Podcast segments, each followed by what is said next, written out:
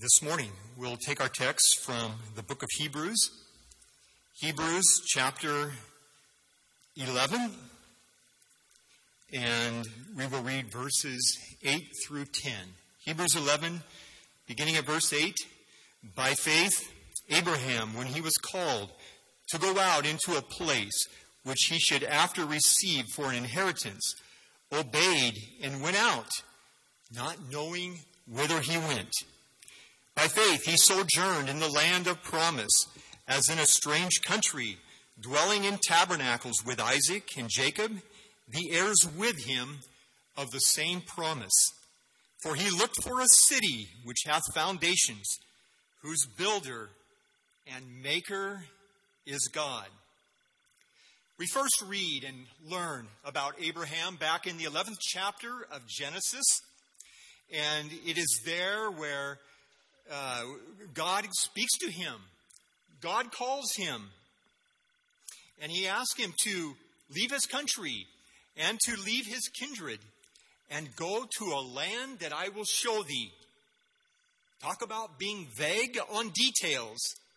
But we find that Abraham, he responded. Uh, he did just exactly what God asked him to.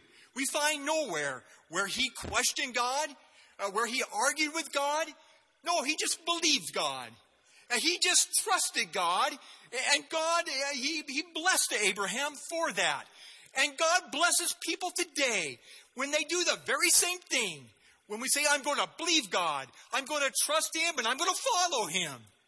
Oh, that's just what Abraham did. Abraham, he, he traveled extensively from the time that God had called him uh, to go to that country that he would show him. And uh, if you go back into Genesis and you look at his life, read and study the life of Abraham, I, I believe there are 17 different locations that Abraham moved to. And so over the course of his life, uh, he had he had seen the countryside.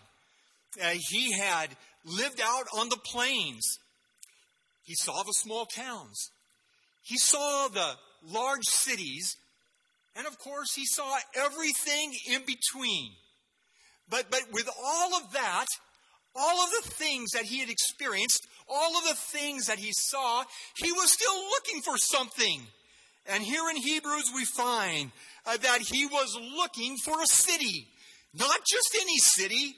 Oh no. Uh, he was looking for that city which hath foundations, whose builder and maker is God. He was looking for a city that was real, a city that was sure, a city that was eternal. He was looking for that heavenly city. Why, thank God that is just exactly what we are looking for today. Abraham, he was looking through the eyes of faith uh, for that day when he would dwell forever with God. We can say the very same thing today, too. You know, heaven. Heaven is real. But sadly, there are those in our world today that do not believe in heaven. How sad that is. I remember hearing a story many, many years ago about a brother. And this brother, he, he loved the Lord. And he was always willing to give his testimony and speak a word for the Lord. And one day, he was having a conversation with, I, uh, I believe it was a coworker. And if my recollection is correct, this coworker did not believe in God. But they were still having this conversation, talking about God and, and talking about the hereafter. And this coworker on this one day asked this brother a very interesting question. And the question was, when your life is over and you step over that great divide, will you be disappointed if you find out that there is no hell? That is an interesting question. But this brother, without hesitation, responded, Yes, I will be disappointed. But why? Why would you be disappointed to find out that there is no hell? Well, the brother, he responds and he says, If there is no hell, that means that there is no heaven. And if there is no heaven, that means there is no God. And if there is no God, I am never going to know who it was that answered all of my prayers. Oh, but thank the Lord, we know God is real. And yes, we know heaven is real. Oh, we read uh, here this morning in our scripture reading a little bit about heaven. However, uh, there are a lot more things that we don't know than what we do know. But what we do know, just to begin with, is we know that heaven will surely be worth it all. We know that it is going to mean everything. It is going to mean absolutely everything to make heaven. And we also know that it will be unthinkable to miss it. Heaven. Nothing in this world compares to it. Paul, he wrote to the Corinthians, but as it is written, eye hath not seen, nor ear heard, neither hath entered into the heart of man the things that God has prepared for them that love him. In other words, it's, it's beyond our imagination. It is beyond our human comprehension what God is preparing for his people. Uh, the Gospel of St. John records the words of Jesus. And Jesus said, Let not your heart be troubled. Ye believe in God, believe also in me. Now, it is no secret that we are living in a very troubled world. It seems like wherever you look, there is trouble. There are problems all around us. But problems and troubles in themselves is nothing new. Troubles have been around a long time. You can go back to the very beginning. You can go back to that first family, and there were two brothers. There was trouble in that family. During Abraham's time here on earth, uh, there was trouble. But Jesus said, Let not your heart be troubled. Uh, you believe in me, believe, all, believe in God, believe also in me. But then he continues, In my Father's house are many mansions. If it were not so, I would have told you. So he goes from, from trouble to mansions in glory. And what he is doing as he is talking to his listeners is he is trying to direct their attention or maybe we could say redirect their attention to look above and beyond the problems and the troubles of this world. Oh, those mansions in glory. In verse uh, 1 of our, of our scripture reading, uh, John, he said, I saw a new heaven and a new earth. For the first heaven and the first earth were passed away. And then down in verse 5, he says, Behold, I make all things new. All things new. You know, the God that we serve, he specializes in newness. If any man be in Christ, why, he is a new creature. All things pass away, and behold, all things become new. And that's just what the Lord does. The Lord gives us a new heart when we receive salvation. He gives us a new desire. He gives us a new purpose. He gives us new attitudes. Why, it's all new. That's what God does. A new heaven and a new earth. John, he describes that new heaven and that new earth as that holy city, that new Jerusalem. And he also describes it as coming down, descending. And we we interpret that to mean uh, literally what he said that this new Jerusalem, which is heaven, coming down and uniting with the new earth. This new Jerusalem, it actually gives the, the dimensions of it. It uh, measures it in furlongs, and you have to do the conversions there into miles, and there are some uh, discrepancies on all of that. But uh, nonetheless, this is a massive size city. And I've run the numbers and tried to, to just figure out uh, what it is. And I come up with approximately 2 million square miles. And to put that in perspective, that would be approximately half the size of our country, half the size of the United States. And the, the length is the same as the breadth, which is the same as the height. I've always wondered how do you measure the height of a city?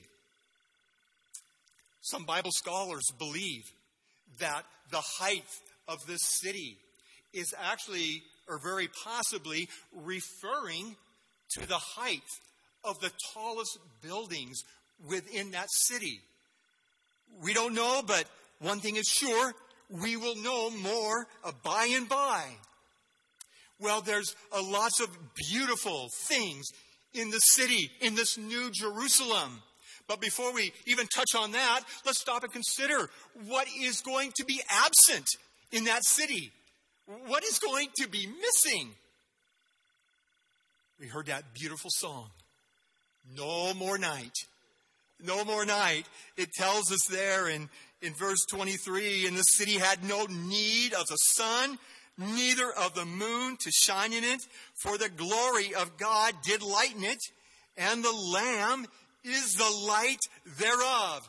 No more night, no temple there. It tells us, and I saw no temple therein, for the Lord God Almighty and the Lamb are the temple. We love our churches. We love our houses of worship. And perhaps uh, more so now than ever. But in that city, in that heavenly city, there's going to be no church, no temple, but God Almighty and the Lamb of God are going to be there. Uh, to think that we are going to have full, unlimited access uh, to God, uh, to come to God and give Him praise, give Him thanks, thanking Jesus for the plan of redemption and that He included us. Oh, yes, it's going to be wonderful. No more night, no more temple. It says no more sorrow, no more crying, no more pain, no more death, no more diseases, no more heartaches, no more disappointments. Why, those things are going to be gone. And it says, There shall in no wise enter into it anything that defileth, neither whatsoever worketh abomination or maketh a lie, but they which are written in the Lamb's book of life. Oh, let's just consider what is going to be there. John said, He showed me a pure river of water of life, clear as crystal, proceeding out of the throne of God and of the Lamb. He showed me a pure river no contaminants, no pollution. That pure river, we read that the streets of the city are pure, pure gold, as it were, transparent glass. The streets are pure, the river is pure. God is pure and holy. You know, God, He, he puts a premium on purity. He puts a premium on holiness. But without holiness, no man shall see the Lord. Jesus said, Blessed are the pure in heart, for they shall see God. Oh, God is preparing a pure and holy place for a pure and holy people, for a pure and holy bride. It is going to take something to make heaven. We don't want the enemy to deceive us into thinking that somehow we can just glide into heaven. Jesus said, lay not up, lay up for yourselves treasures in heaven. Lay up for yourselves treasures in heaven. When you think about that, there are already treasures in heaven. In fact, we would conclude that heaven is already filled with treasures. But yet Jesus said, lay up for yourselves treasures in heaven. Each one of us has our own spiritual bank account. Each one of us has our own spiritual 401k retirement account. Yes, it is going to take something uh, to make heaven. Jesus spoke very very plainly in Matthew chapter 7. He said, Not every one that saith unto me, Lord, Lord, shall enter into the kingdom of heaven, but he that doeth the will of my Father which is in heaven. So we could sum up our responsibility in just a few short words. Our responsibility is to seek God's will, to seek His will. We not only seek His will in prayer, but we seek His will in His Word, because God's Word in itself reveals much of His will for our lives. So it behooves us to study and to know, to understand God's will, and then to do His will. Jesus said, strive to enter in. Strive to enter in. We will not just somehow coast into heaven while others labored and fought to win the prize. Oh, but we know, we know that heaven will be worth every effort. Every effort. We are looking. We are looking for a city. Just as Abraham was looking for, we too are looking for that same city. Are you ready for heaven this morning? Are you ready to take up residency in your heavenly home? Have you made your reservations?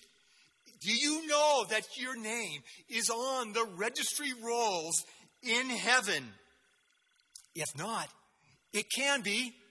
It can be. You see, God has streamlined the process. He has, there, there is no paperwork. There is no bureaucracy. You can have same day confirmation. Or if you just come to the Lord, you just come to Jesus with an open and an honest heart, and you pray an honest prayer. You repent, you confess your sins, you will find that Jesus is faithful. You will find that Jesus is just. He is willing to forgive you. He is willing uh, to, to write your name in that Lamb's book of life. Not only that, uh, you will sleep better tonight. Just knowing that you are a child of God. Just knowing that you have passed from death unto life. Oh, this morning, heaven, heaven is near. But Jesus is near too. We're going to have a time, a time to pray, a time to, to look heaven's way. Whatever you do, whatever we do, we don't want to miss heaven for the world.